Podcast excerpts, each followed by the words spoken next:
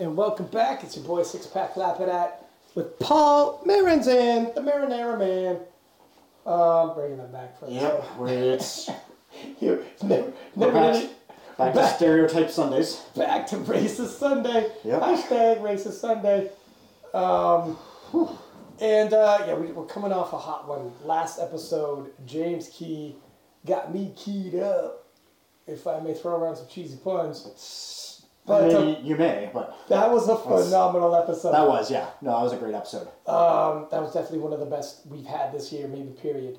If you haven't heard it yet, double back, correct yourself, and listen to it. It's worth... And then question why you weren't listening to it to begin with. And it is definitely worth that 90 minutes. So last episode, we were talking about how went to that Christmas party, my girlfriend's staff Christmas party, phenomenal time. You had gone out, I believe, clubbing with your boyfriends. Yeah. Had a phenomenal time, got sandwiched between a couple dudes. Shot an episode of Blacked. I kept it classy, though. Shot an episode of Blacked. It wasn't as classy. Okay, I use the term gentleman loosely, what those guys were doing. They were half your age, but they had twice the experience, it seemed like. They knew exactly what they were doing. Okay, well, we'll leave it there. Yes. We don't want to ruin the plot. But let me just say, there is a definite plot twist. It always ends up in your mouth. Those men were not pizza delivery men. I thought. Don't pretend there's a twist ending. It always ends up in your mouth, bud. Okay, no matter where it starts, you know it finishes the same. Spoiler alert. Jesus. Spoiler alert. Paul gobbles it all up. Find myself at a loss where to work from there. Yeah. So I came home. An episode's done. There is no coming back from that. No, sir. Okay. So when I came home from, it was around 10:30ish, and I got home in time, already half in the bag, because this Christmas party, it was all drinks on the house, and yeah, don't mind if I do, thank you very much. So I had plenty of drink, plenty of food, came back full, half in the bag, and the Tito Ortiz Chuck Liddell fight was on. Now for people who aren't MMA fans, these are guys who started fighting in the 90s. All through the 2000s, around 2000, I think it was 2004 and 2006, they had their first two fights. They were the top guys in the world at the time, 2004, 2006. And Chuck Liddell won both fights. Okay, so in the interim, Tito never really fully retired. He had a retirement fight. 6 months later, he had another fight.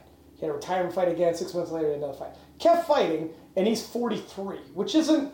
It's older... But for sports, you see that, whether it's NHL, NFL, you see that. It's not mind-boggling, but he's older. But Chuck was 48. He did not stay in the game. He retired and hadn't fought in 8 years. And when he retired, he'd been knocked out, I believe, 5 consecutive times in a row. And here's a funny thing about concussions. It only gets worse. I was going to say, newsflash, they get worse. You have one, you're more likely to have another. Yep. You have 2, 3, 4. It becomes, at one point, Chuck's, you could hit him with a bat, and the guy, you could knock him down. His chin, they said, was granite. Near the end, he was getting knocked out by jabs. It was just hard to watch. So he retired at 40, having been heavily concussed, hadn't fought in 8 years, came out. And last night, it was Tito, always getting massacred by Chuck previously, just destroyed Chuck. And had his final, here's my revenge. I waited till you were pushing half a century old, but I got it. Chuck looked like he was in phenomenal shape, but he was moving like he was underwater. And he got clapped a couple times by shots that wouldn't phase him ordinarily. He went to sleep. It was hard to watch. So everyone's should not come out of retirement. Tito never really was. So anyways, the reason why I bring this up, so now a lot of online talk about retirements and when you call it quits and how hard training can get to you. And I'm not sure, have you seen or heard of the Ronnie Coleman documentary? I actually wanted to bring this up. I have. Okay.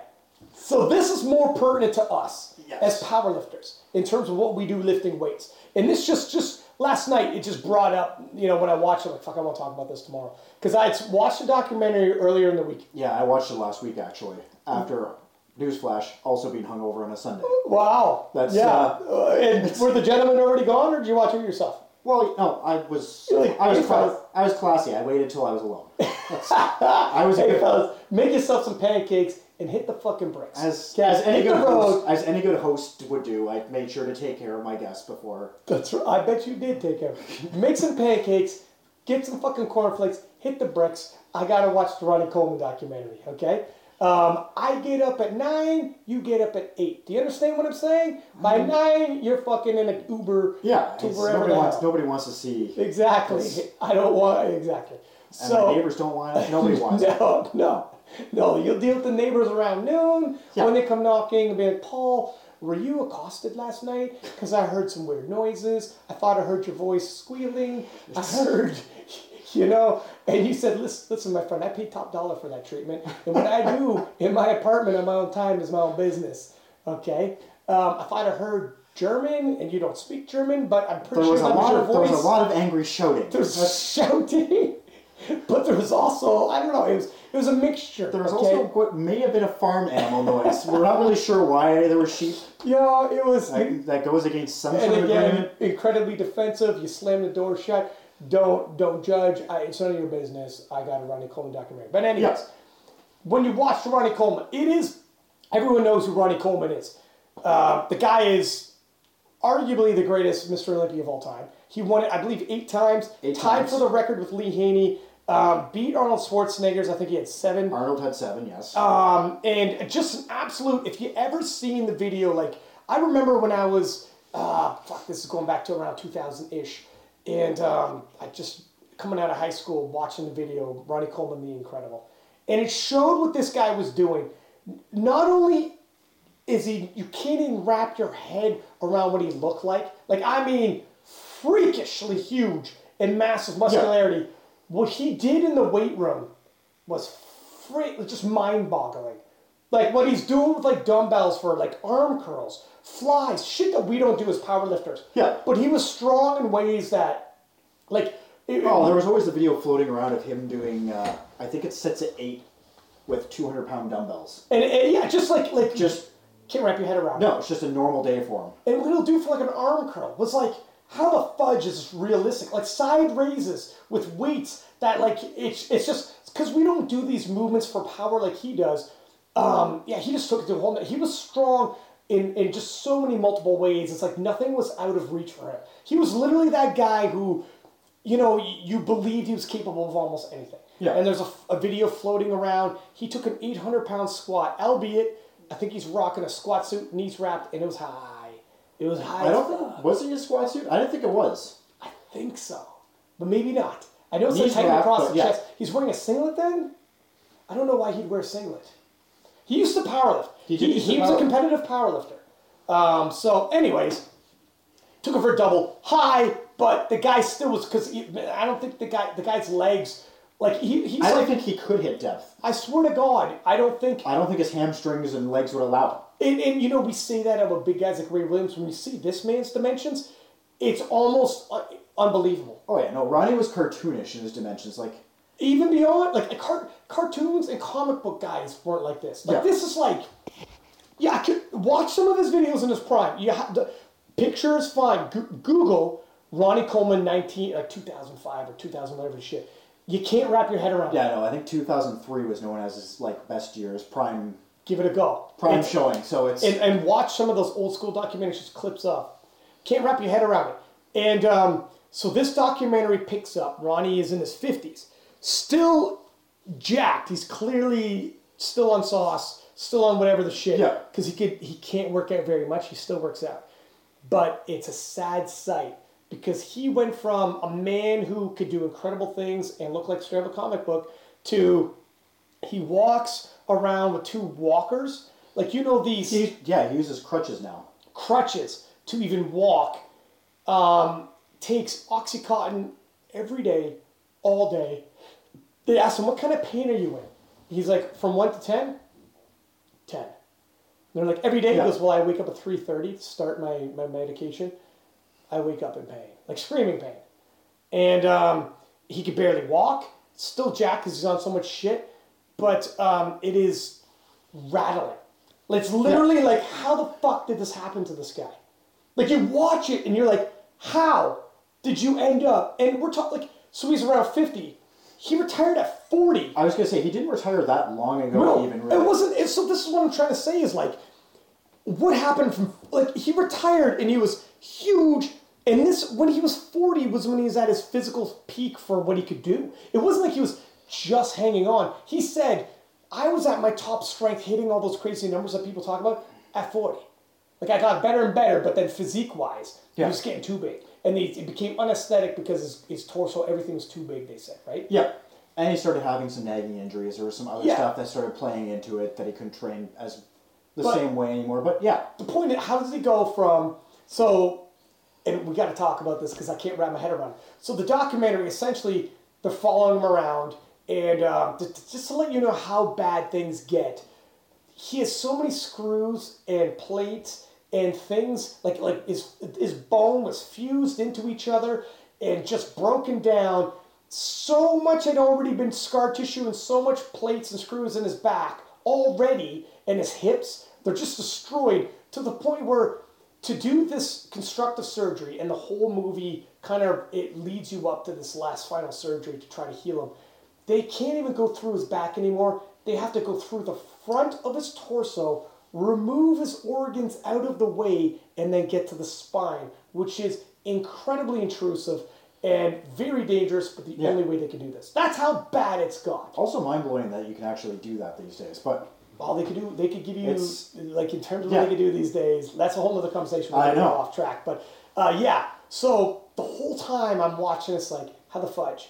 And the doctor basically said, just lifting, you know, like, he just lifted incredible, too heavy. Incredible. People still talking in that video about his 800 double. Yeah. Like all the other bodybuilders who, some of these guys were doing Smith machine squats with not much weight. Yeah. Like Jay Cutler was known. I was about to say, like, Jay Cutler was known for using Smith machines and... Jay Cutler, who defeated him, took his title from him. And Jay Cutler said, look, in his prime, I couldn't beat him. I had to catch him at the end. And you can almost say that Jay Cutler, arguably, probably the second best bodybuilder of all time. Always coming in second to Ronnie. Like, he competed against... But you were drinking last night, something carried over. We're going to pretend Arnold doesn't exist. Well, I mean, Arnold's still, he's not even a bodybuilder. He's a guy. Oh, you're right. He's like a pharaoh. He had ascended past, you're right. You know what? I'm the one who actually insulted him. By comparing him to mortals? Exactly. That was offside of me. Thank you. I didn't want to call you out on that because you were drinking last night. No, you know what? You're right. Of all days, Sunday... I compared... The holiest of Arnold days. I compared Arnold to these mere mortals, and I apologize to anyone listening. Let's get back on track. So, Jay Cutler was known. He came right after him. And Jay, in the interviews for this documentary, said, head-to-head, prime-to-prime, he beats me. But I was the guy who just happened to catch him. I was the guy, I hit my prime as he's come back down, perfect time for me, and he ended up winning a few times himself. Yeah. But he actually doing Smith machines and doing all the other shit, not a powerlifter. Ronnie was a powerlifter, Arnold was a powerlifter, blah, blah, blah. And like literally competing, not just doing the power lifts we're talking. But they were saying in the documentary it's because he lifted so heavy a weight. But just for a little perspective, that can't tell the whole story. Because as powerlifters, we know. Excuse me, I see Jezza front squat that for doubles. Yeah. Excuse me, I see Kelly Branton, who's a couple hours away, hitting that for reps and going well beyond that to depth, my friend. Not Ronnie Coleman did, God bless, half squats. These fellas are hitting depth with that. Excuse me, like... No, exactly. Talk about strongmen. Guys like Ray hitting it for triples and stuff like that. Like I'll watch like a teenager. Like when Jose Pena was a teenager, he'd be taking that. Yeah. I'll watch guys like Luke Richardson. Like no, it's not just. So some of the people who had watched this documentary, I listened to other podcasts like The Fighter and the Kid and Joe Rogan and Brendan Schaub was talking about it. He's an MMA fighter. Yeah. And he was like, that's why I'm scared to powerlift. I'm scared to squat. I mean, you can't hit that kind of weight and not expect... But yes, you can, sir. Yeah. We see it all the time. It doesn't... Well, of course, you hit 800 for a double. What do you expect? No, man. We know as powerlifters, this happens all the time, and guys don't end up that fucked up. Like, what happened to Ronnie is mind-boggling, because guys are... Like, or Are we? Their retort to that would be like, "Well, wait until those guys are 55." Yeah, my retort to that would be, "Have you heard of a guy named Dave Ricks?" Yeah, or Tony Harris. Or whatever the shit. Yeah. So now, and it's like this is where doctors, they'll say because it's out of the realm. I get it's the spine, your spinal specialist. You ask him why, because he lifted that weight. But you haven't done studies, you're still hypothesizing. You didn't take 200 guys who, like, first study in stats, they told you in university you need 200 people, yep, subjects. You didn't take 200 guys who squatted 800 and then followed them to the 50 and then find out. You didn't do that. No, because there's... So I don't give a shit if you're a doctor or a spinal specialist. You didn't do that. You're hypothesizing with absolutely no study behind it. That's not science. Even though we're talking, you're a doctor. It's not science. It's an opinion at that point. That's right. It's an opinion. It's a guess. It's guesswork. So here's what I think. Okay? And this is fucking science. We'll laugh at that hot take. I believe it's the reason why it would happen to Ronnie. If you look at him, when he was in his early 20s and they show pictures and whatnot, he's a somewhat normal-sized guy. He's not like he's jacked, because he's lifting weights, but he's normal jacked, if that makes sense. Not like a freakish jack like he ended up. And his skeletal frame is that of the normal jacked fella. He got well beyond his physical frame could carry. And if you take a look at videos and pictures, that's not even deniable. And although he's muscular and he's able to move that weight, his skeletal frame, which he couldn't alter, was like, hello, this is far beyond our capabilities, and that was the problem. Whereas the guys we mentioned, Kelly Branton, Ray Williams, or Luke Richardson, these fellas are just that big. Yeah. Their skeletal frame can house that amount of weight to carry. And let's face it, again, on the hot take side of things, there's other intangibles, such as what Ronnie was on to get himself up to that size. Like, there's always going to be side effects to the decisions that are made. Mm-hmm. Mm-hmm. So, yeah, I mean, it is interesting, but I swear, if you want, like, if you're listening, it's an amazing documentary. It is. And I would say the one thing I also took away from it, Ronnie might be the happiest guy in the world. No, he feels If you're thinking this is a Debbie Downer one, no, he's positive throughout the entire thing, and not just positive despite it all bullshit. No.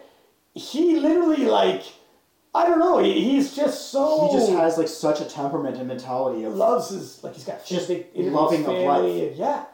And he still lifts weight. And listen to me. If you're thinking you're hearing this, he's still jacked as shit. Still lifts weight. Yeah. He... Walking around on his crutches. He's permanently hunched over on crutches and is, a lot... he looks mangled when he's moving. Yeah. He gets in a leg press machine. I don't know how the fuck.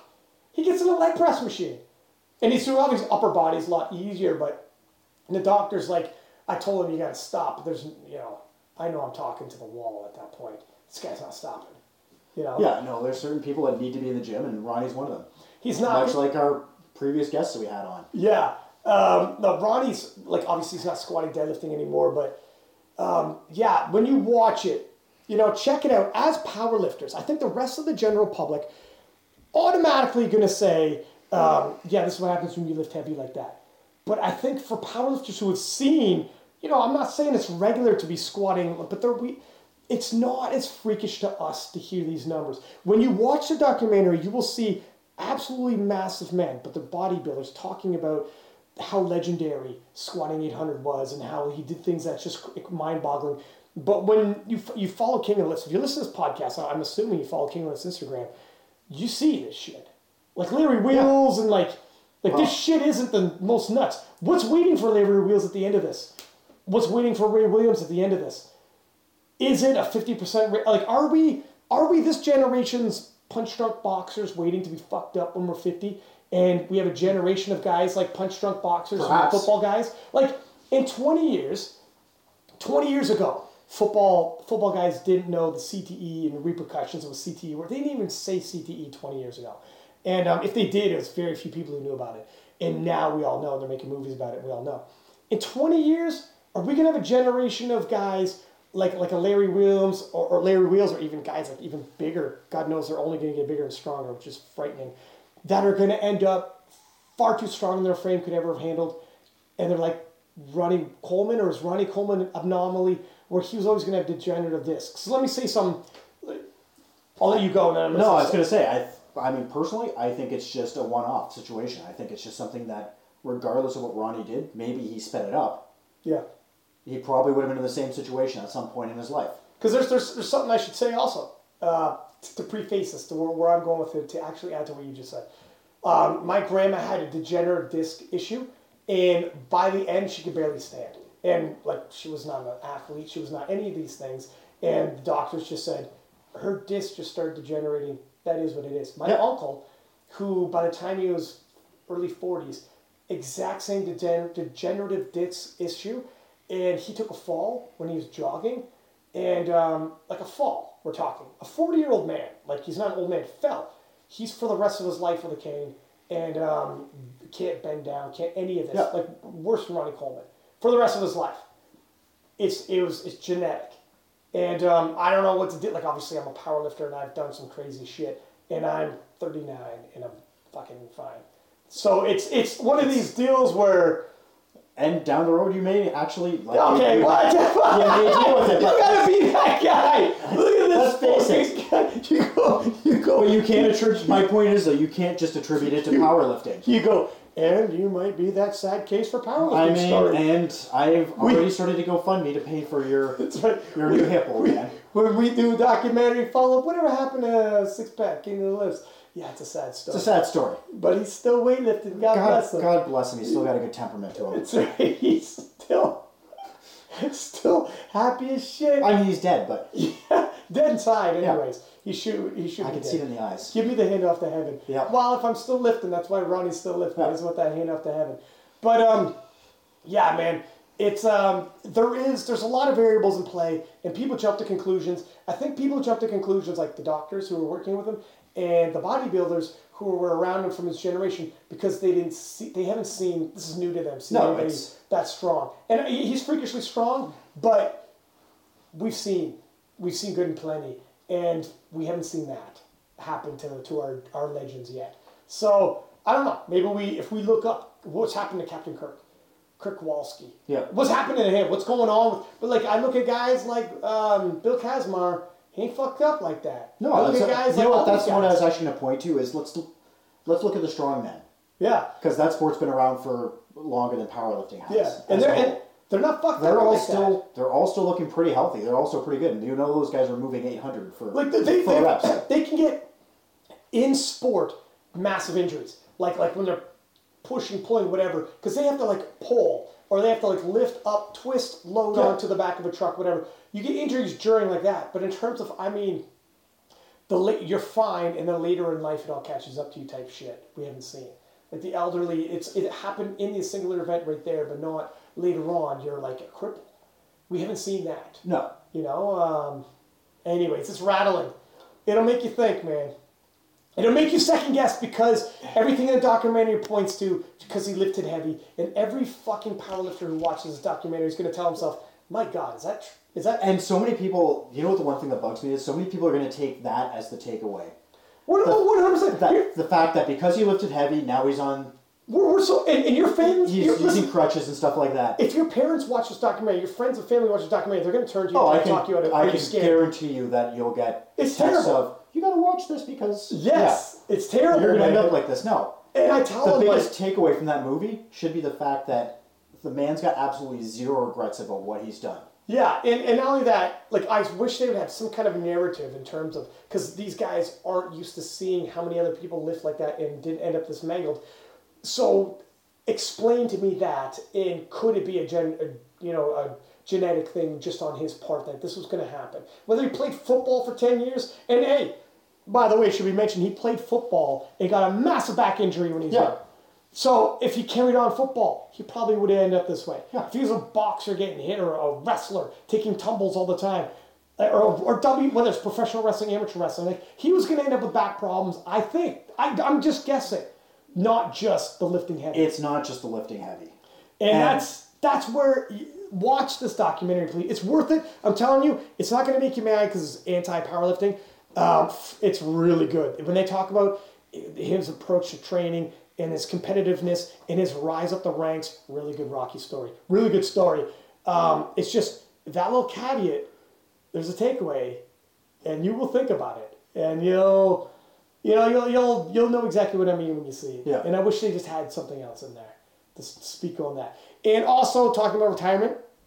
And talking about strongman, Eddie Hall. Where he went with the segue. Yeah, I got it. Eddie Hall announced his retirement, and this is, you know what, saying this, not to sound hypocritical, but like strongman does take a toll on your body.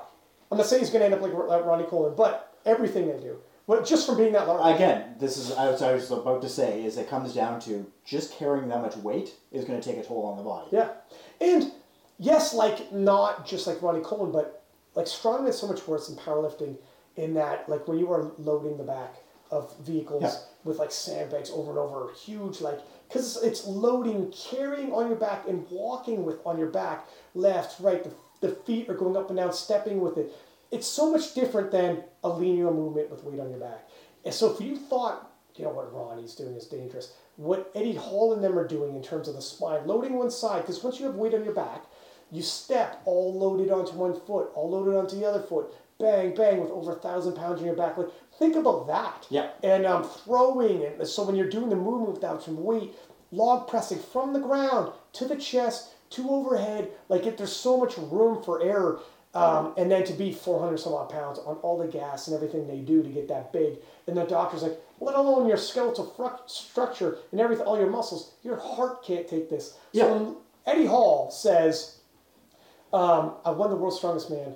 I got the biggest deadlift of all time, and it's such a celebrated lift. Like, Arnie was there, and it's almost iconic. Everyone remembers when he did that. Yeah, he runs through his... He runs through his whole... You know, five... It's his accomplishments. Five British Strongest Man titles, two-time European champion... it's like... What else does he have to prove? That's it. That's it, bro. You're going to stick around for victory laps at the risk of injury and the risk of what you're going to do to your body. It makes sense. And the risk of just being... I'm not going to say miserable, but... Actually, I'm just going to say miserable. Yeah. Like, to stay that size. I remember there's the documentary as well. Another amazing one. Which is another amazing... Strongman. Yeah, Strongman. Yeah. And he talks about again, he's talking about it and his wife's talking about it. His wife breaks down into tears during talking about his health. Yeah, yeah. And he also, interesting enough, so he had a boxing match, a charity boxing match previously. He's giving his retirement while sitting in front of a boxing ring. And that's the setting he chose to give that video. And previously in that Strongman documentary, he actually says, when I retire, I don't know, maybe I'll do some boxing or some MMA, something like that, just for something for fun. And he's dropped a sugar ton of weight, has like a six-pack, and is like far leaner. Still an absolute giant, but yeah. Far leaner though, and he's sitting in front of a boxing ring like he'd put in some rounds. And I gotta think that wasn't by accident. I'm not saying he's gonna have a career... But he's going to have a couple matches. There's no way. There's no way it's by accident. It's almost a given this cat's going to have a couple fights. Is he going to pursue like 20 fights in a row, make a run for it? God knows. It depends what happens in those few fights. But he's that dude. When you walk around being like, I want to be the strongest man in history, and you achieve it, like that drive, that personality, he's not the guy who sits on the couch and watches TV. No, exactly. He's not the guy who's going to work at a desk. He's not, in the documentary, his wife is crying, saying, please, just be normal. Don't fight after this. Don't do any of it. Just be normal. He's like, what am I going to do? What am I going to do? She's like, just be normal. Tears in her eyes. And what his wife doesn't get, you hooked your boat up to the wrong big ship if you want this guy to be normal. If you want a normal life, that was not the... Eddie Hall is not the guy you hook your boat. That's it. You're along for the ride. Yeah. I feel like I'm along for the ride. No shit. You're married to the strongest man in history. Yeah, you're the little boat, he's the big boat, and you're trying to pull him into shore and dock him. Nah. That's not how it's going to work. That's not how the story's ever going to work. You don't tell Usain Bolt, stop running. Just stop. Stop being normal. But he's not normal. Sweetheart, there is about 7 billion people in the world. 99.9% are Joe 9-to-5s who ain't going to do fuck all but live, die with a house, 3 kids, Eddie Hall, 3.5 kids and a dog, whatever that's. Eddie Hall's not going to be the guy working as... You picked the wrong one. Working a ledger, like as an accountant, sitting in a cubicle, like... You picked the wrong one, sweetheart. That's your fault. You know, like it's... You know what you signed up for. Yeah, exactly. So anyways, Eddie Hall... you know, he made the announcement, and I'm expecting him to have a couple fights, possibly in Britain. He's, you know, I know he's a major celebrity in Britain, and a nice little segue. We have a British gentleman. I was about to say, and now segue to our guest of the day. I've done this before. It's like it was planned. Aha! So, British sensation, 83 kilo and 74 kilo at times. Yep. Just a phenomenal athlete. He's won, has medaled several times at the IPF World Championships, both as a junior and in the Open. Actually defeated Brett Gibbs in the bench press for gold. Yes, on did. Brett's best day. Not on a shitty day. Brett was never. This is the best day Brett's ever had, the best day any 83 kilo champion has ever had. Yeah. This is when Brett had a 10 times body weight total, and he beat Brett on the bench press. That's quite the caveat, because Brett was forever the 83 kilo bench god. I mean, I would say still is in ways, but still is in ways. But now, my God, is that ever? Hubbard is king. Hubbard is king. So, very interested to have Owen on here. Extremely exciting lifter. He is probably one of the most fun lifters to watch. Love it. Yeah, yeah. He comes. He's to the platform. Not lacking any energy when he's coming onto that platform. No, sir. So, no further ado, we'll bring it on Owen Hubbard. So, ladies and gentlemen, we have 83 kilo and sometimes 74 kilo. Owen Hubbard hails from Wales, and Owen, we were just talking about how you've really made your mark on the 83 kilo class, especially in the most recent World Championships. But you've been making your mark. I mean, I remember you even as a junior. Correct me if I'm wrong. You won the Junior World Championships. Yeah, in Finland, 2015, I think. And it was my last year as a junior. And defeated Johnny Candito to do so. That was it. Yeah, it's pretty good battle actually. Yeah. So let's maybe take it back from the start. Growing up, were you into sports, and when did you start lifting weights? So for me, I've been powerlifting for about 11, 12 years. So I started powerlifting super early when I was 14, 15. So that was sort of my main sport from super young. Where I come from in the valleys in South Wales, is a super big sort of gym culture. So everyone goes to the gym to get big, not so much for powerlifting. So I started training, just doing general training, running, whatever. And then I got into powerlifting mainly because I got bored of training.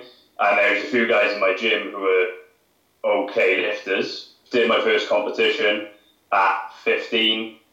I've always been a good bencher, because my first competition, I squatted 125, I benched 110, and then deadlifted 145. Oh, wow. So I've always got those ratios. But yeah, so I started powerlifting early and then just run with it from there. I did other little sports. I did a bit of rugby, did a bit of cricket around the same time, but it's always been powerlifting for me. And what's the powerlifting culture like where you're from? Is there many gyms or I don't even know if there's powerlifting gyms, but is there many clubs? Is it pretty competitive in Wales or? Not as much. I'd probably say it's quite similar to, in Wales, it's quite similar to where Brett is. You have a couple of very good lifters, but you wouldn't say there's loads of us who are really good. But what you do have a lot of is massive gym lifters. So, for me, I was 14 walking into a gym and seeing guys benching, 180, 190 kilos for sets of 10. Holy as the norm. Yeah, my first coach, Graham, he was early 60s. 5'5", maybe 100 kilos, and his son, who I trained with at the time, just benched 180 and was super proud about it. And he came along and went, God, watch this, comes on cold, lifts it out, holds it on his chest, looks at him for about 4 seconds, and then presses it for 3, and then racks it. And this guy hasn't trained for probably 10 years, 20 years, properly. So for me, when I started training, I was just used to guys shifting weights, not so much powerlifting like it is now, but I think that whole idea of just keep putting more on the bar is definitely a culture. And now I live in Bournemouth, so south of England. So I've moved from Wales, but so now where I am, the way powerlifting's developed now, we've got some good clubs. Like I run a powerlifting club down here now, and it's way different to us when I started powerlifting. When I started powerlifting, my first 3 years of powerlifting competitions were held in a pub. So, oh damn! Is that right? Were people? That's amazing. I was gonna say I want that now. Well, Arnold Schwarzenegger, I read both of his autobiographies. I call them Old Testament and New Testament. But he talks about his first Olympic weightlifting was in like a beer hall. Yeah, and that's normal for back then. Yeah. Where guys would get drunk and cheer you on, and you're like throwing weights around. I'm like, damn, that'd be like fun. You know, were people drinking and watching you guys lift weights? Yeah, like lifting starts at 11, bar opens at 11. It's the only way I could get my stepdad to come down, because he'd be like, oh, he's giving me a lift down. Bar opens. Yeah. But by the time Dennis comes along, everyone's on your side, right? No shit. Wow. And you were, how old were you at the time? I did my first competition at 14, so that was my first one. And then I just carried on going from there. So how old did you have to be to drink at that time? To go into a bar where you're from? Do they have a drinking age in Wales where you have to be of certain age to be at a bar? Yeah, it's supposed to be 18, yeah. But I think same as anywhere, you can sort of get in somewhere, can't you? But you have sort of the drinking age of like, it's 18 over, say, past like 6 p.m, 7 p.m. at night. So before that, it was fine. Like competitions in the day, you're allowed to be in there. Okay. Yeah. Because in Canada, they're way stricter. But you hear stories, certain parts of the world, like Ireland, they're like, whatever. It doesn't super matter. It's not nearly as strict. Whereas Canada, they'll pull your liquor license if they think you're serving people underage. So this early goings when you're doing this kind of training, did you have like, how methodical were these coaches or these more mentors in terms of like technique comparable like today's what we're doing?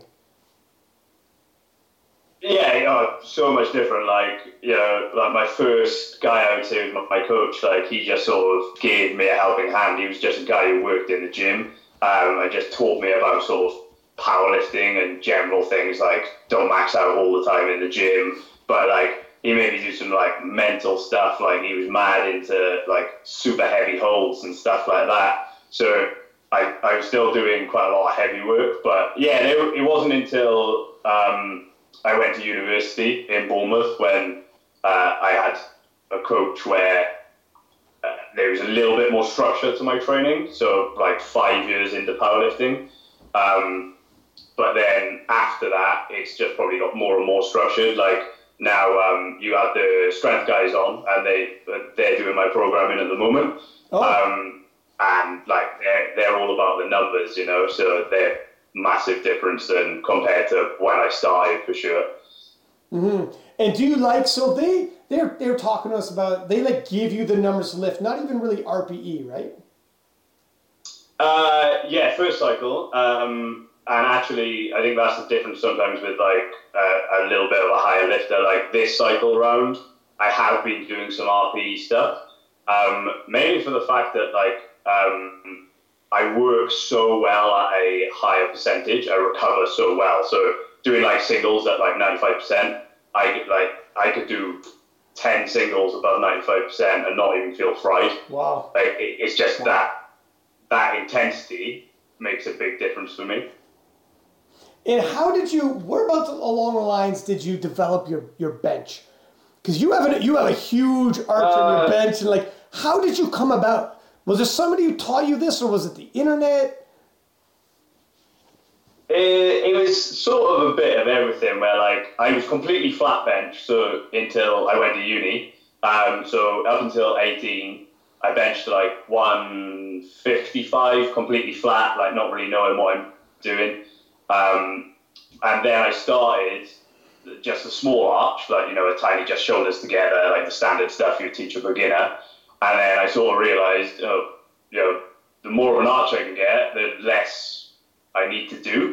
It wasn't like internet or anything. I just sort of thought, right, it's just trial and error. And just, right, now what can I do? Now what can I do? If I can get more upper back shape, it's going to help shorten my range. And then time after time, I just brought my hands wider, tried to get a better shape, worked on flexibility. So it is a long-term process. You know, it took me probably 5 years to get from nothing to where I am now, I would say. And it's just like a working on back mobility. And do you do a lot of, what kind of assistance work do you do to hammer on that bench as well, besides just bench pressing? So I used to do quite a lot of, so when I first developed my arch, I did a lot of like roller arching, so getting right up onto my shoulder blades and putting a roll, like a foam roller under my mid back to sort of help with proprioception more than anything. I was trying to figure out like where I, because the line with an arch is so much different to a line when you're flat benched. So it allows me to feel where it is without worrying about keeping my shape. I did a lot of that when I started. I did a lot of yoga, like just trying to get more flexible. No kidding. I did loads of. So I did work on like, I literally was like, right, every single aspect. How can I gain another, you know, half an inch off my range of motion or a little bit more flexibility? And then from there, I just, you know, time after time. Now, especially with the strength guys, I don't do a huge amount of assistance work compared to what I used to, but they're very big into being very specific, right? And so they're training, like I built up that range of motion. It's not going to get any better now. So it's like, right, let's try and get as good as we can at the main lifts and just go from there. And in terms of your progression leading up to like the World Juniors, for instance, what was the World Juniors in 2015? Was that your first World Championships you had been to? It was my first Raw World Championships. So I lifted in equipment and kit because when I first started, there wasn't Raw. Like Raw didn't exist, and I was never really that good in kit. Like I was okay. Like my best numbers, I think I squatted 310, benched 247, and like deadlifted 275, I think. So I was okay, but I was never world standard top three. And then Raw came along, and I was like, I saw the results in, I think, Russia, the first one, and I was like, man, I'm okay at this, I can do that. And then, I went to South Africa. Everything I just said is a complete lie. Because I went to South Africa in the year before, and I squatted 262, I think, something like that. I got bronze, benched 195, which was the junior world record at the time. And then I had full body cramp, similar to what I did in Finland, but it was so bad that I physically couldn't deadlift. So I was probably on for like third on that comp, but because of full body cramp, and it was so bad, it tore my VMO. Oh. Yeah, so I think I deadlifted 100 kilos just to get my world record bench, but I couldn't do any more. I couldn't get out of body cramp for about 45 minutes, which was horrible. But there, that sucked. And then the following year was Finland, so I sort of had a point to prove in Finland. And do you think the body cramping, is that something, do you have to cut a lot of weight? Was that weight cut, or was that just an aggressive arch so you're tensed up in that position and then that's when it all cramped up on you? Yeah, I don't know what it was. It was like literally in the warm-up room, it just went, and I don't know whether it was the altitude or what, because like, as an 83, I don't do crazy weight cuts. Like, I don't do anything from 83 that's going to be a massive weight cut that causes a problem. Like, I drop like maybe 1.5 kilos, 2 kilos, so it's hardly anything.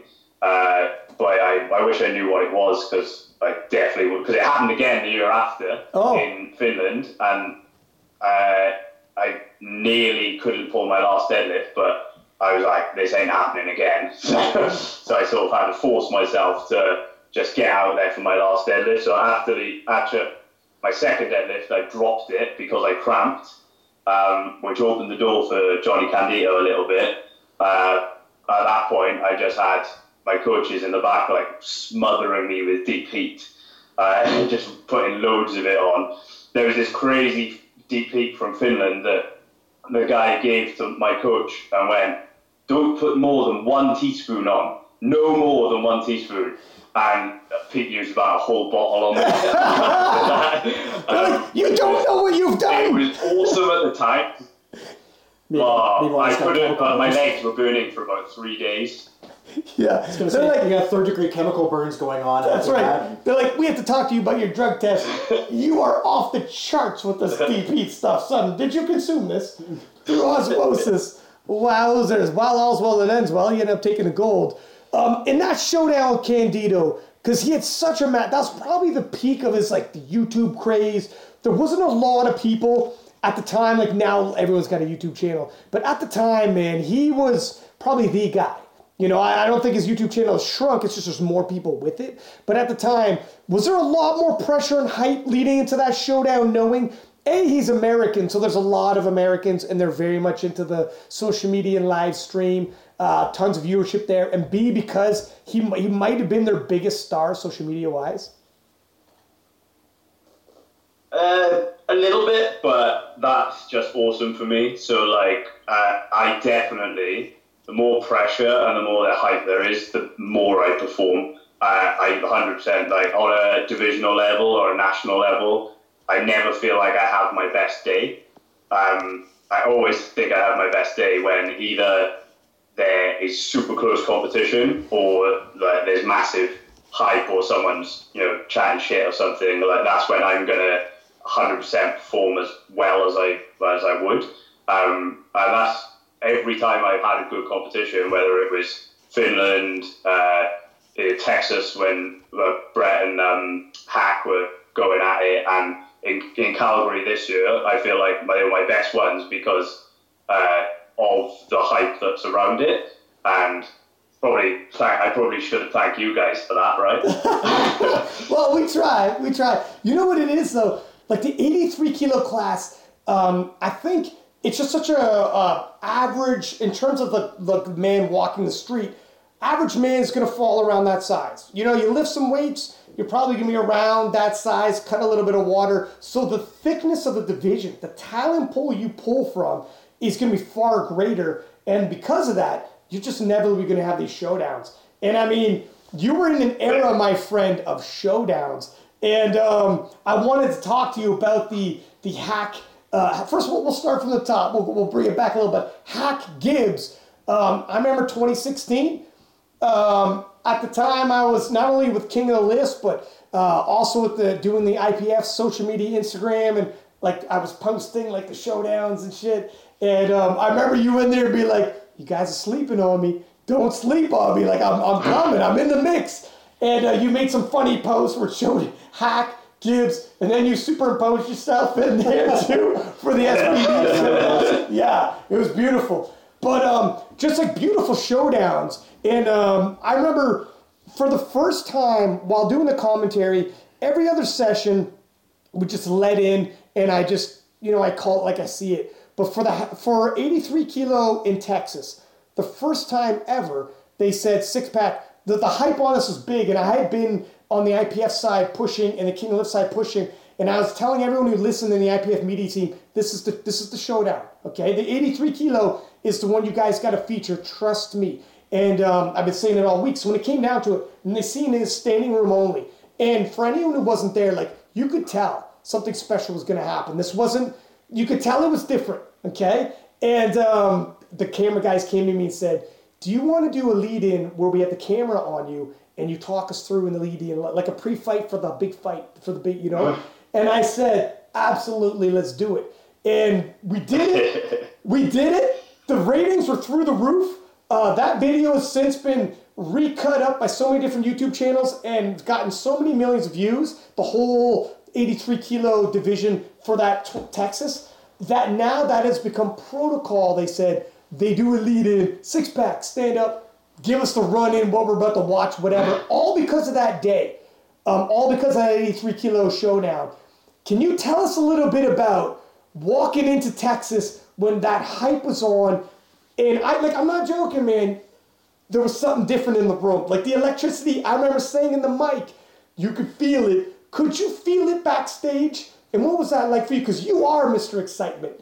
That had to bring you to another level. Definitely. It was like, it was so awesome to be a part of, because like you backstage, obviously I wasn't as quite up there with Brett and John, but you know, you could tell that those guys were so like neck and neck with each other. And even though they're, you know, they might give off that hype but you could tell that every once in a while, like what one person missed a lift or one thing even went wrong with it. Like me and Brett were warming up at the same time on the same platform, and like I've lifted with Brett for a while, and you can tell sometimes if someone's a little bit like hyped up more than usual.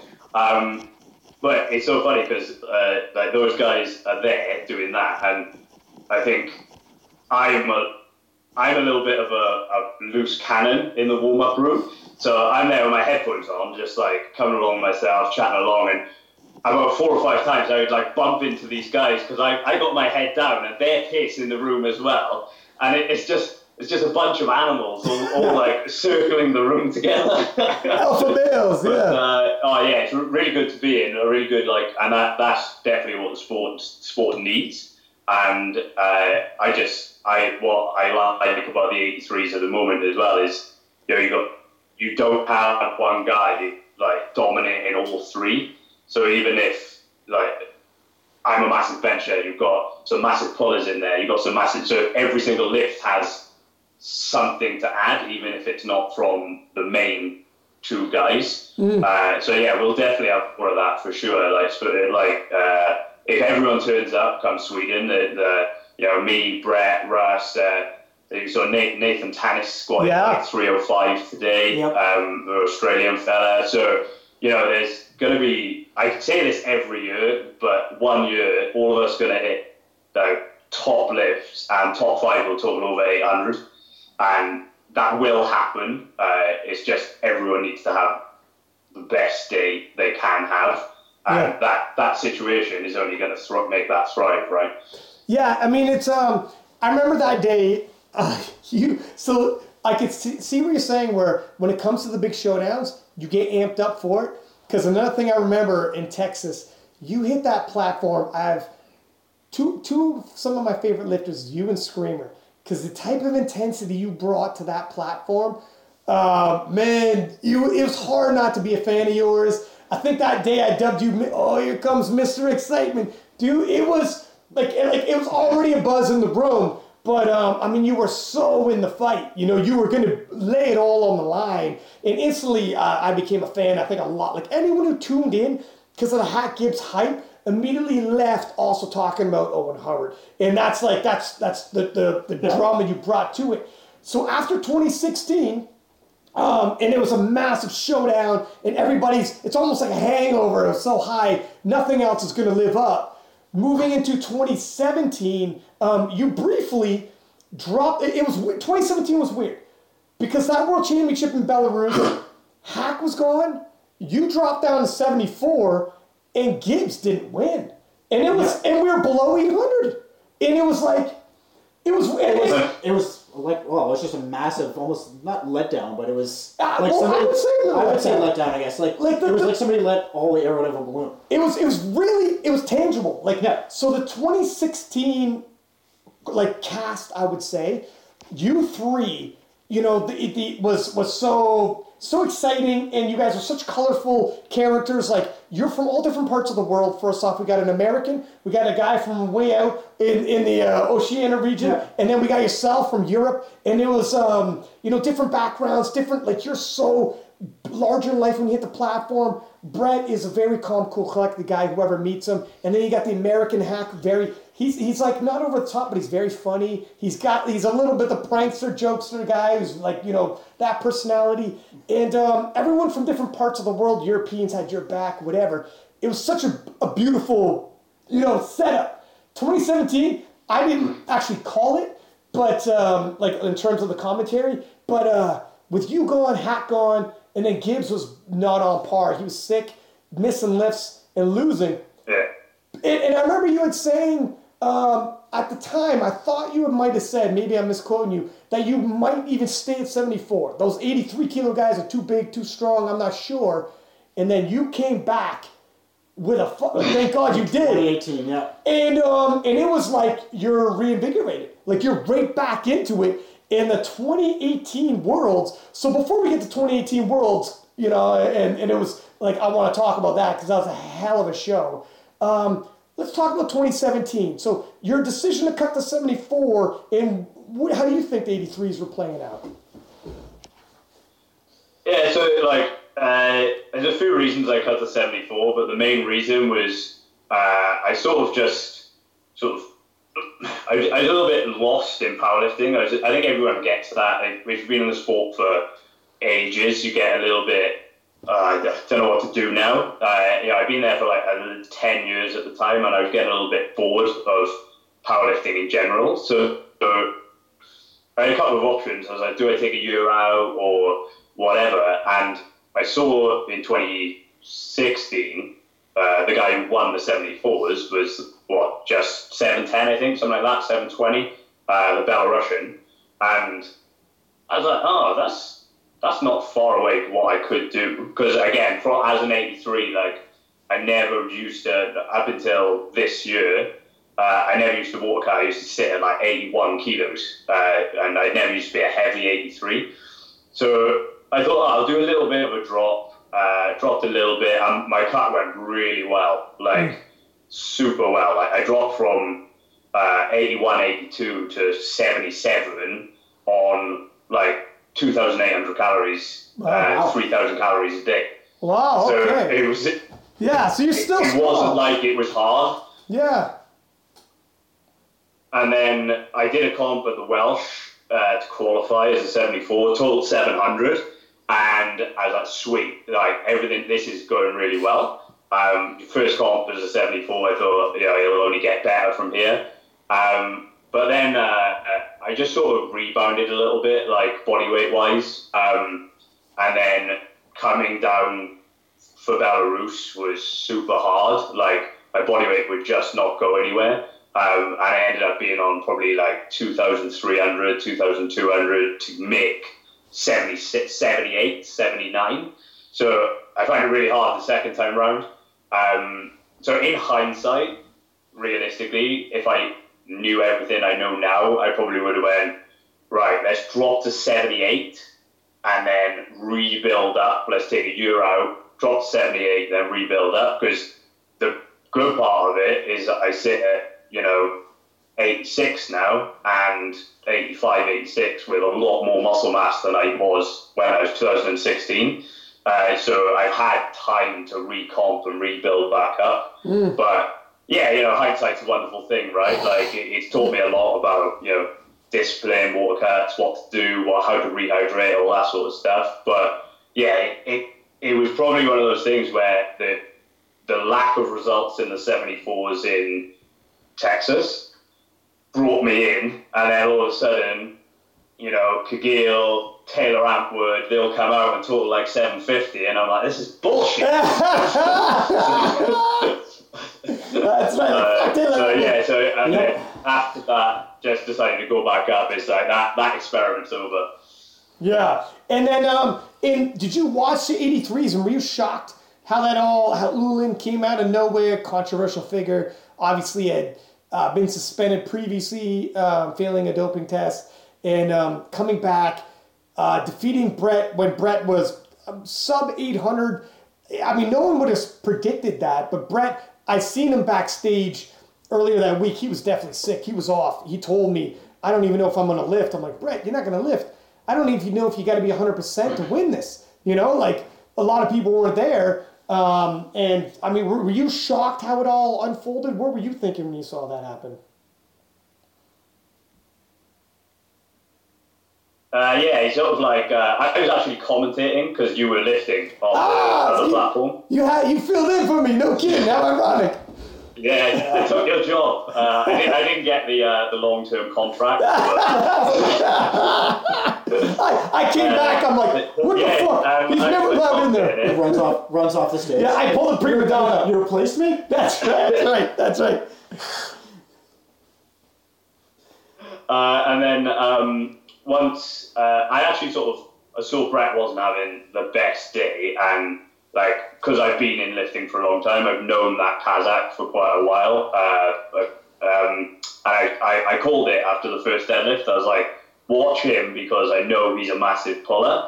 And yeah, he just sort of comes out of nowhere. And like Brett, you know, I think if Brett was on his best day, he would have beat him. It's a shame he couldn't make it to Calgary. But hopefully he'll be in Sweden. So then I'll be another guy for, you know, to add to the mix. But yeah, it was just one of those days where his deadlift is so big, like you have no idea what's going to happen.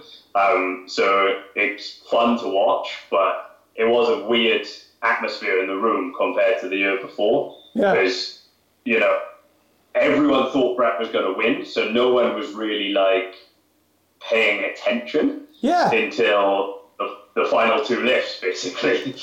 It's weird that you said that because even backstage, I remember someone saying to me, I remember just being like, because I was lifting, I wasn't super paying attention to what's going on with Brett, but I was like, so I asked someone close to Brett, I'm like, so where's he at? Like, how far ahead is he? Where are we looking at here? And they're like, man, Brett might lose.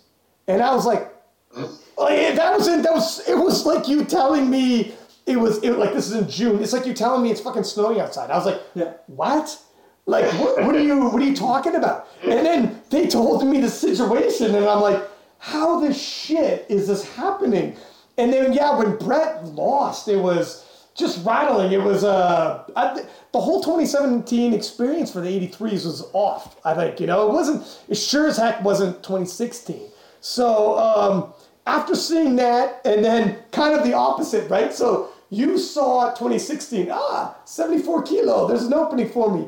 I bet you commentating 83s, you're thinking, 83 kilo, we go again. Like, this is, you know. Just jumping back and forth. Allow me to reintroduce myself. But clearly, you have made some big progress because you came into the 2018 Worlds. I don't know if people realize how big a numbers you're going to put up. Even if Ulan had showed up, whatever the shit, like your numbers, you clearly put on some size. What were some of the differences there between, 2016, 2017, and then ultimately probably your strongest showing, 2018 Worlds? Obviously 17 was a bit of an anomaly because, I didn't put the best. I just didn't have the best prep, mainly because I was sort of tied into that. I have to be a 74, so I didn't really have a choice of, the weight isn't moving, I didn't have a choice but to drop, so I just wasn't fueled well enough for 2017. Yeah. To the following year, 2018, definitely, like, I actually programmed myself towards that, which was a little bit of a difference because the first time I would have done that for, since I was 17, 18, maybe, but all I did was literally, it was, right, this is your top set today. You got to do, say, 5 reps on it in as little sets as possible. And I have this ability to grind through things massively. So when I have a mindset of doing things, and I remember doing, at one point I did like 270 for a triple when my best was 272, which makes no sense. Yeah, the math doesn't work on that, yeah. So, yeah, it was just more of this, it felt like a mindset change for me more than anything, leading into 18, and I was like, right, this is what I need to do, this is what I need to build on. And I think when you become a top lifter, yeah, you need people to help you as well. Like I do thoroughly believe I need a coach, but for that time, not having a coach was perfect because I could be very intuitive with my training. So it's one of those things I could just turn up and be, all right, I got to do 6 at 260. Let's see how many sets I can do this in. And it just that one top set, then do some drop-off work. So that was a real nice, I suppose it's just breath of fresh air. I enjoyed training again, which was probably most of where my gains came from, was I enjoyed training. And then the platform probably helped because, you know, where you are, it's a bit of a better environment. Everyone, you got good lift outs, everyone on the podiums and on the platform speaks English, which helps when you've got a massive technical bench like I've got. Like, I can lose 5 kilos off my bench from a poor spotter just because if I lose a little bit of scap fraction or whatever. So I think just the environment itself, but also my mindset changed a lot going into 2018, and it's been the same this cycle. I got the Europeans on Friday, so in 5 days' time.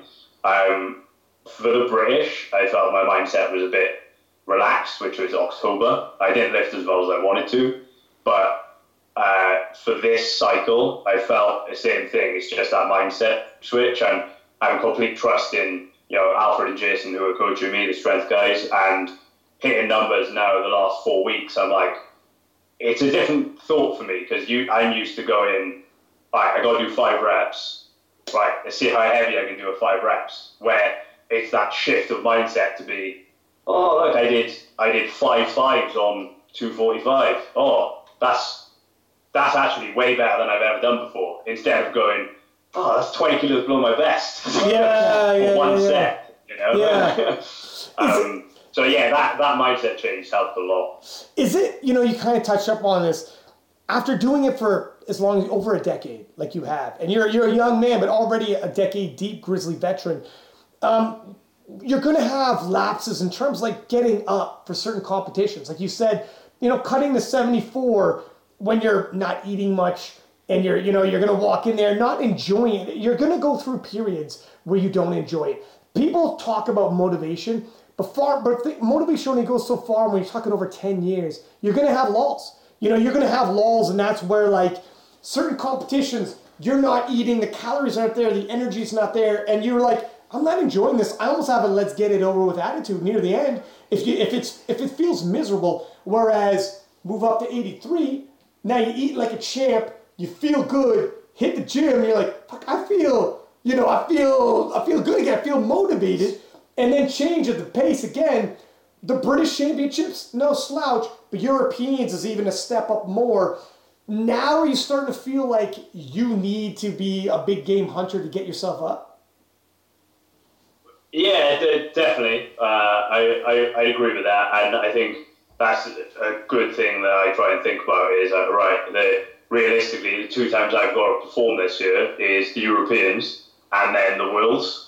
You know, anything in between that, British or any divisionals I do, I don't need to be 100%, and that's okay, as long as I bring my A game on those extra days, and that's sort of what we're working towards now is, you know, Europeans, put down a good marker, you know, hit a number that, you know, hopefully will get me gold in the Europeans, and then from there, that's a marker to be, all right, let's build on that for Worlds, and be in the mix with, you know, I'm not, if Brett has a good day and has the day he had at Calgary, I'm not going to beat him, and I accept that, and that's okay at the moment. But if Brett misses 2 lifts, I want to be in the position to be, right, I could actually pit these guys, and I think that's where I am at the moment. Like, I'm under no illusions that I'm top dog right now, but it's usually the guys who hit 9 for 9, right, and hit the PBs that win, not the guys who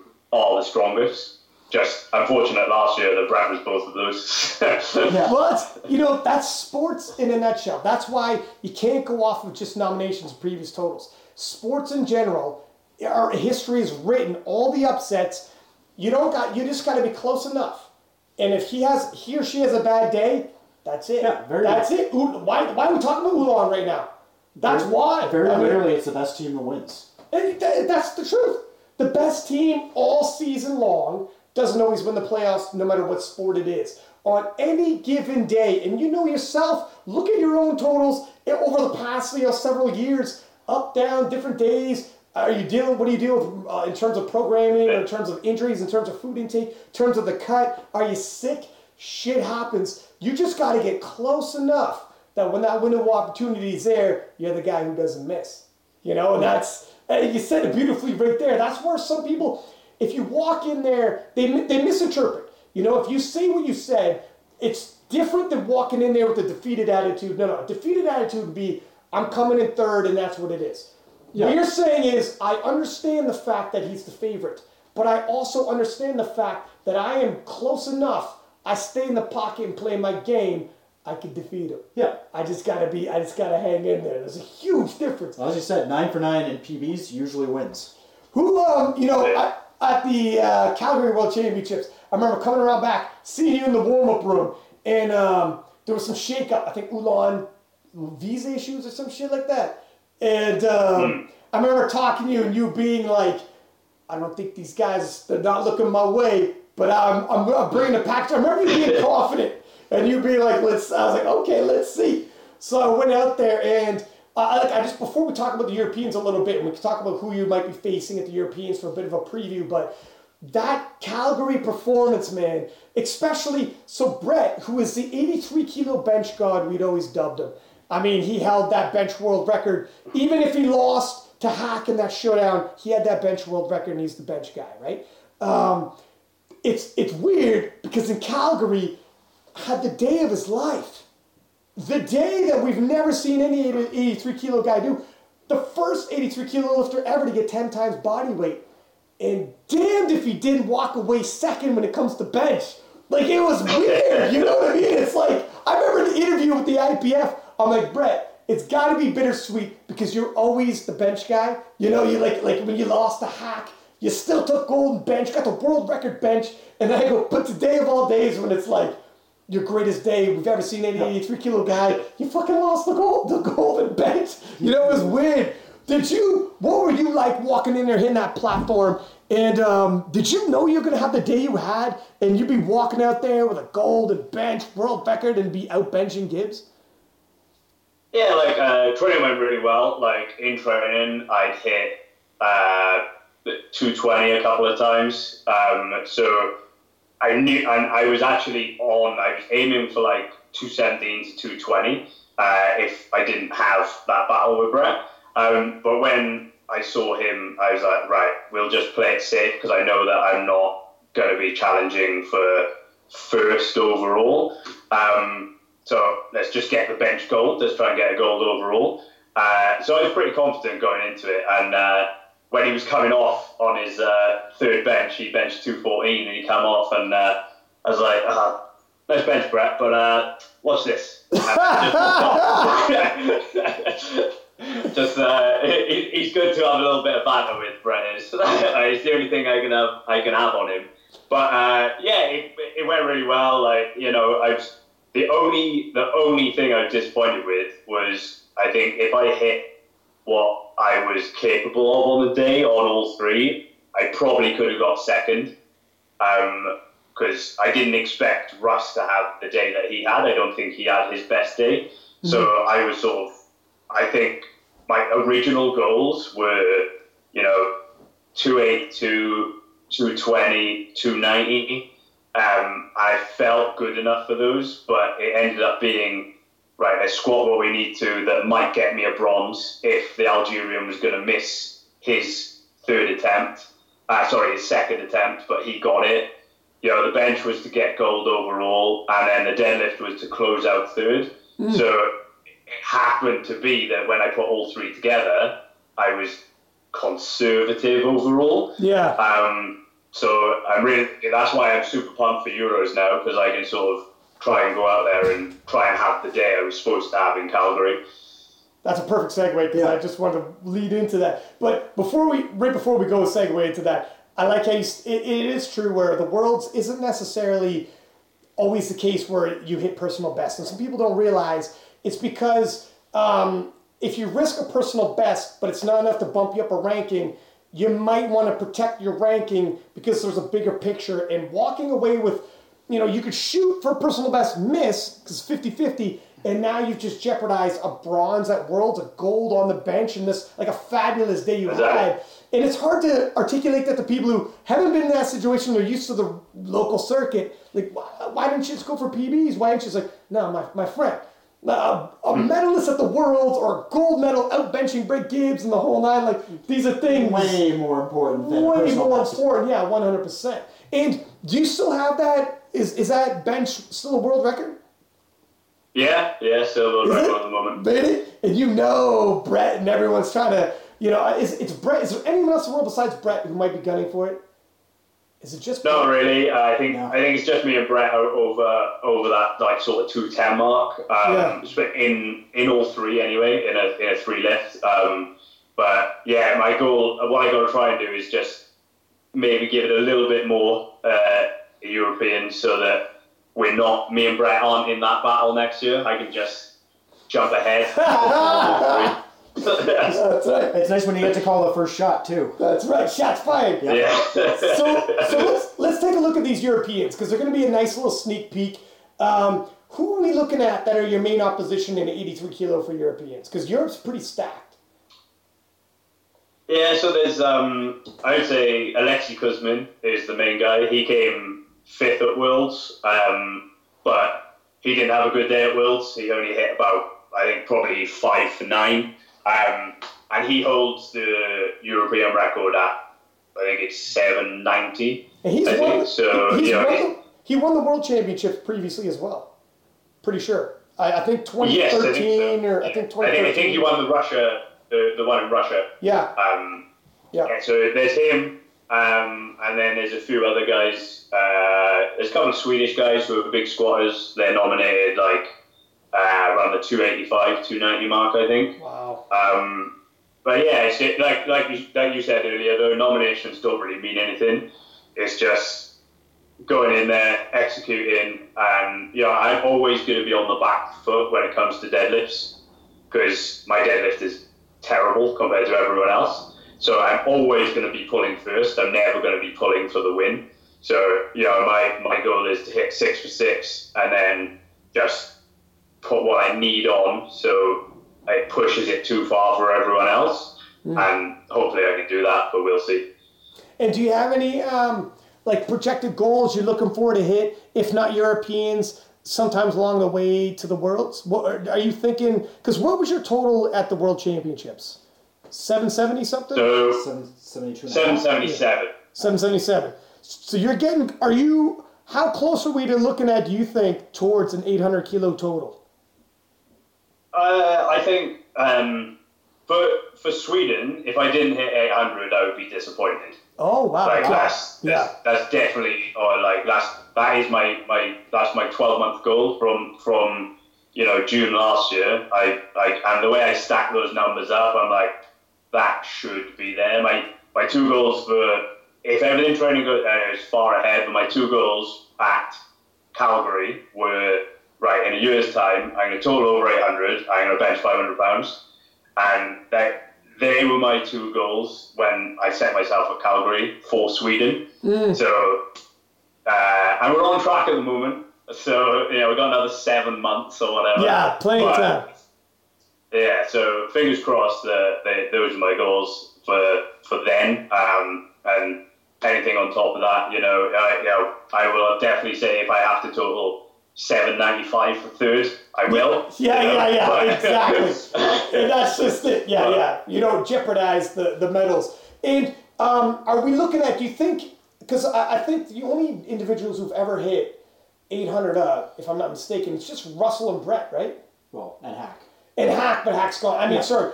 Currently, that are in the Worlds. Yes. But is there anyone else that I'm not thinking of? Because It seems like 83 kilo. I just posted an 18-year-old kid who squatted like 630. It's ridiculous right now. Like and the kid's 18. Like nobody is safe. And Tanis, I think he was 7'7", 2.5. I think that's where you got that number from. Yes, sir, that's where it was, yeah. Yeah, because that's the same. And so he's knocking on that door as well. Right there. Like, by the time Worlds rolls around, like you said, we could see a podium of 800 kilo totals, and we could even see off podium 800 kilo totals for all we know. Like, it's that thick and that deep. And with the U.S., they have the ability sometimes to send two lifters a weight class. They haven't, said their world team yet. But Sean Noyega has hit 785 and conceivably could add 15 kilo by then. What the shit are we looking at here? This is like World War III. This is, what is this? This is, I came in 10th. I got an 805 total. You know what I mean? Like, it's a very deep division. I got to think this is probably the most stacked division for the world ahead. 105s maybe again, but... I think 83 is the most stacked this year. Yeah. Coming up. Are you, like, do you scan social media and watch these guys, or are you like, man, this is too, I got to mind my own shit, because any given day, it can get in your own head, and any given day, God knows what's going to happen. And we haven't even talked about Ulan, who could probably get 800. Yeah, he could, like, I look at these guys and it's like, it's good to watch them, and it just motivates you a little bit. Like, quite a lot of the times I look at it, I'm like, man, I'm lucky I can bench because I can't do the other two. But like, you see these guys, and there's a few others as well. There's an 83 junior. I don't remember the Norwegian guy who pulled that massive pull. Yeah. He pulled like something like 330 or something at Calgary. Holy he's competing I think he broke the senior world record as a junior, maybe something like that, or nearly got it. But there's loads of guys coming up as well, like you said, that New Zealand guy who squatted 290. So I think the main thing is having someone who can sort of like do all three, and I think we've got loads of guys in the 83s at the moment who can do two out of the three, and can't bench or maybe can't deadlift or whatever. And I think it will be super close, and like it could be my deadlift could fly up in the next 6 months, or Tanis could get 20 kilos in his bench, and all of a sudden he's totaling 800.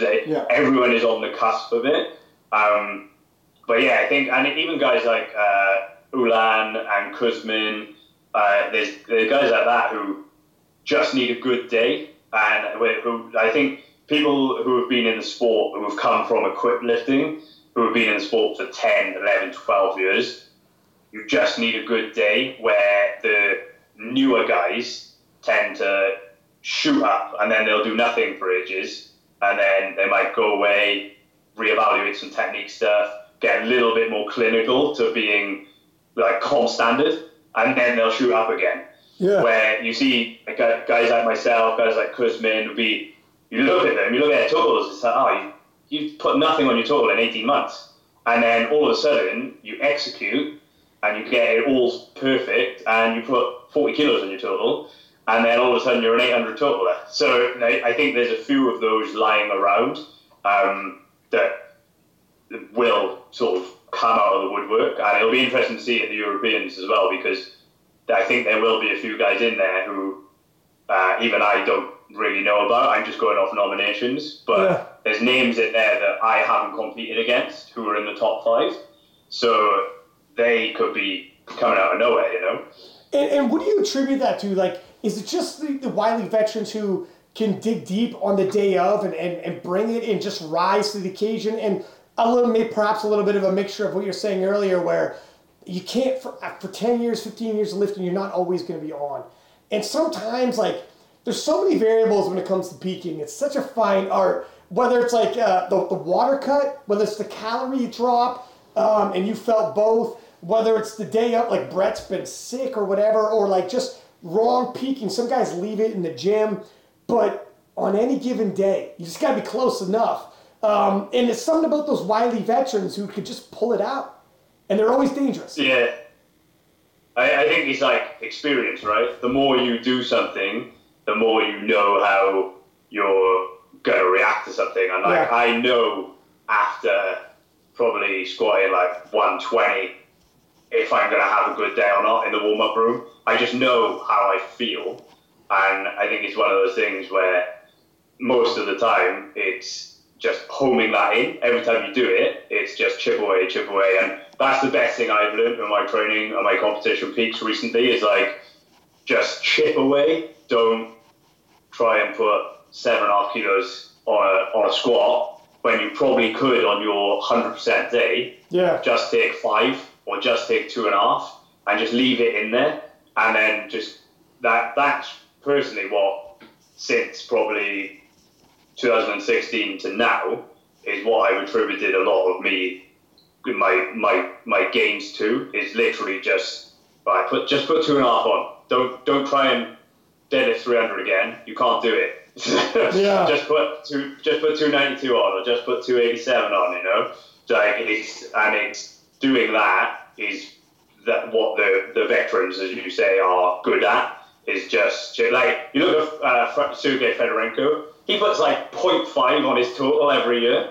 Yeah, yeah. But he could do more. You see him in the gym. You ever look at his Instagram? He's like benching like 190 for 5, and then he goes on and does 191 in comp. Yeah, it's a bit of maturity and knowing, like you said, if you show up on any given day and you're like, you're in the warm-up room, you're like, this might not be that day. I think when you're a little less mature as a lifter, you get emotionally attached to certain numbers. And you're just like, I've told myself this whole prep. I've done the numbers. I hit a fucking triple that should equal this 300. You know, you start doing this math. It doesn't make sense. It has to happen. It's today. And it's like, listen to your body, man. Like, grasp what's going on. Make the adjustments. Because it's better to bring back the third attempt a little and build towards the total than throw it away because you're going to go for that number. You promised yourself you would. Sure, you go for the number. Third attempt's gone, and now you're moving forward with only your second attempt towards your total. And that just messes the whole total up, where it's just like, all right, reevaluate, stay in the pocket, build your total. If you feel better by deads, pull for a position if you can. But like, that's the mature decisions where you start thinking analytically. And like you said, you've been around the block. You're like, I know my body. I know what's going on right now. I've seen it. This is a tough cut or whatever the situation might be. But, for sure, that's something that the young lifters coming up might not have yet. And you're a wily veteran. Yeah. How old are you now? 26. 26? Oh, wily veteran at 26. A wily veteran at 26. But, when you start in your teens, that's kind of what it is. So what are some of your goals then? So an 800-kilo total is on the horizon. Moving forward, that world bench. Is there a whole lot more? Because you've been in the game so long. Do you find yourself, even though you're only 26, and it's crazy to talk to some guy who's 26, but it feels like you've been around forever, and you've already accomplished so much. What are some of the goals, like long-term, you want to accomplish before you think you might check out? Or do you see yourself, like for you, this is a lifestyle, and you're not checking out? Yeah, I see I'm nowhere near, like, I've always wanted, ever since I was 83, when I went to 83s when they changed the weight class when I was like 18. I was 75 before that when it was the old weight classes. Ever since then, I was like, I'd like to total 10 times body weight. And that was in equipment at the time. That was like, right, 10, because 10 times body weight, crazy to think, 10 times body weight and equipment was world class at the time. And guys like Brett's doing it raw now. Yeah. But so... And I did that. I done 10 times body weight in kit, and then now I'm like, as an 83, I'd like to do 10 times body weight. I'd like to bench 500 pounds, and obviously be world champion. Like I think, I don't think I would ever stop competing until I am, and that's sort of my main goal.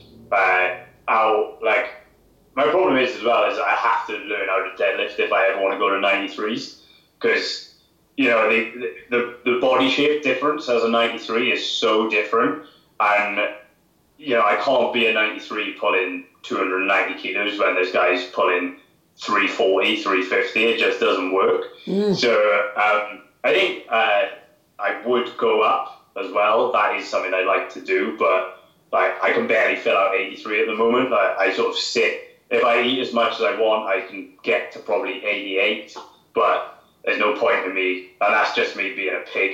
I was gonna say, hey, if I can eat, if it's a challenge how big I can get, my friend, I'm not gonna like life. No one's gonna be proud of me, but I can get heavy. I'll be 100 kilo real quick. We've seen it. Yeah, it's not pretty. It's not pretty. Have you ever thought about doing bench only worlds?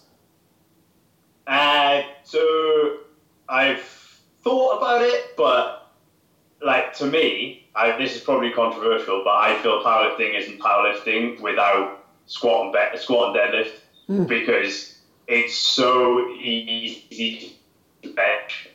Like, bench only is awesome for whether you get maybe a little bit older and you can't squat anymore or whatever, but I think the 9 lifts it's like chess. It's like a tactic. It's not just, let's go squat as much as I want, bench as much as I can, go mad. It's, right, do a little bit of that, stay in the pocket, bench that, squat that, and it becomes more of a sport where I feel bench only, like, you're just benching. It's so, you've just got to go and bench as much as you can. Yeah, very hard. That same tactical. I know what you mean. I mean, in terms of, like commentating all the worlds, because there's three events, it is so, like, you might give a little ground on squat, allow the opponents to be extending themselves, you hold back a little bit, you move forward on bench, and like, I know what you mean with the tactics, pick up a chip here, he picked up a chip on squat, he picked up a chip on bench, and like, then come to the deadlift, you're jockeying around and like changing your attempt selection and openers, and 100% you see tactics come into play, where if it's bench only, that's it. Go down there and max out. That's it. Yeah. That's all there is. Like, I mean, yeah. And even the little things, like, I know that if I absolutely grind a squat to my max effort, I'm probably going to have to take 2.5 to 5 off my bench. Yeah. Because I got so much thoracic mobility. My lower back's tightening up a little bit. My hips are tight. I can't get in my shape. So even little bits like that of, just take 2.5 off what I know I can do, because that's going to gain me 5 on my bench. Mm. And that's the fun of powerlifting. Yeah. And that's why I love, like, doing powerlifting, but also sort of coaching guys on the day, because that's the fun part. It's not, you could probably do this, but let's try and get you as much as you can on the day, not what you can think you can do in the gym. Yeah, and that's another veteran approach, where everyone thinks you max out on all three. Of course, well, yeah, my best squat in the gym was this, so that's where we're going for my third attempt. It's like, no, my friend, we're building a total. So if we stay, like, the difference between the amount of gas you empty out the tank for an all-out maxed-out squat, if you just take 2.5 kilo off, you can bounce back so much quicker. It's only 2.5 kilo off the total. Bounce back so much quicker to the next event. Just staying slightly under 100%. It's amazing how quickly you keep coming back, but when you fucking gas it out, and you're like, the whole crowd's like, oh my God. Coming back from that is very difficult. Some guys can, but you can only do it once or twice. It's not one of those things where all 3 final attempts are going to be that, and it's the maturity knowing, like, just keep it a hair under. Just give us a little bit of wiggle room so you're not totally smoked after. And then some of these young guys are like, shit, what happened to my dead? What happened to your dead? Dude, you left it all out. You maxed right the hell out. You left it when you grounded 3 squat attempts. Yeah. And a bench. 3-hour day, for God's sake. Like, yeah, you can't stay high for 3 hours. Listen, it's already been an hour of 35 right now. Before we let you go, though, how can people, thank you for coming on the show, muchly appreciated. Wanted to get you on here for a long time, and love to have you back, maybe leading up to the World Championships. But how can people follow you if they want to follow you on social media or contact you in terms of coaching? If you do coaching. just follow me. Ohub is my Instagram name, and just Google me, man. I don't have any space for coaching at the moment with clients because I do a lot of hands-on work as well, so I don't have any online time. But if people just find my name, find my website, and just I can just sort of, if you want to be in touch, I can just put you on a waiting list, I suppose. Yeah. But thanks for having me on anyway. It's been it's been awesome. But definitely get it back on. We're gonna get like all the 83s together, see if we can manage that, and just have a massive I beef. Like that idea. 100%. Let's see what happens because we've had. Who else? We'll see who pops out of the freaking woodwork. Yeah. But we've had Russell on a couple times, Brett, yourself, at least you three, and whoever the hell else pops up. That'd be amazing, dude. That's an amazing idea. Thank you. Dude, is there any sponsors you want to thank before we let you go? Not really. Just thanks to my coaches, Alfred and Jason. Like they've since Worlds, they've done really well in prepping me, so I'm super excited to get together with that. Like those guys know what they're doing with volume, selection, all that sort of stuff. But apart from those guys, no, I'm all good. Okay, thanks. My friend. Well, thanks for coming on. Good luck at Europeans. We're definitely gonna be watching. We'll repost and talk to you soon. Thanks, guys. See you later. That's a hell of an idea. Yeah. Yeah. Hell yeah. No, it's a little bit. The one thing will be. We're talking 3 different time zones. If we only keep it to those 3, if someone else, if there might be something like, man, it's so stacked. We'll take a look at nominations, but we got to talk. First off, they have to speak English. If someone's from, obviously. So Brett's out because he speaks Kiwi. Honestly, Brett is a different day. So the other time. Yeah. He's literally I remember when we booked him. I was like, okay, so how about Sunday? He's like, my Sunday or your Sunday? It's like, what the fuck? That's right. Yeah, Brett makes it a little bit difficult, but... And then even Owen, 5 hours ahead, and then I believe Russell, if I'm not mistaken, is East Coast. Now I'm starting to second guess this, but I think he is. Is he not? No, I'm sorry, second. I wanted to say East Coast, but yeah, no, I'll double check. I think he is East Coast. So, 3 different time zones with these 3 guys, but... My God, you have 3 guys from all over the world at the same time. That's a phenomenal showdown, right? That's a hell of a show. And that's probably going to be one of the biggest shows we're going to have because we could literally, no joke, have up to 5 guys, all 800 plus. Sounds like a weekend. That's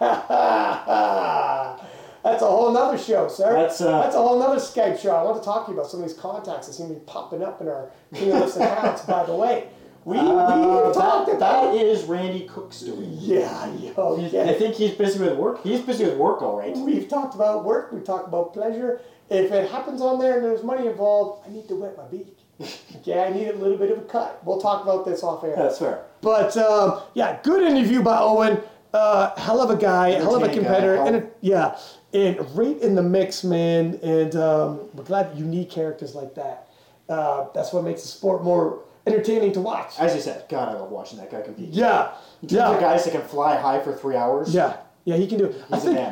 Because he's like Screamer. He brings it to the platform, chill out back. Yeah. Bring it to the platform, chill out back. But he's a bit of a madman out back, even, you say. Yeah. Earphones in, run around, head down. But he's been in the thick of things when he talks about the showdowns he's been involved. Yeah. And he does rise. Some guys falter, fall behind. He rises to the occasion, hits the platform, and breaks world records and takes gold medals and blah, blah, blah. But anyways, hope you guys like it. Once again, share it. Give us high ratings. Tell your friends. Post it up in your stories. We will screen grab and repost it because we want everybody to know guys like Owen, guys like James Key, and all these cats deserve the exposure. Thank you for tuning in. Thank you for the support. Until next time, 6-pack Lapidap. And Paul Moranza _lifts. Peace.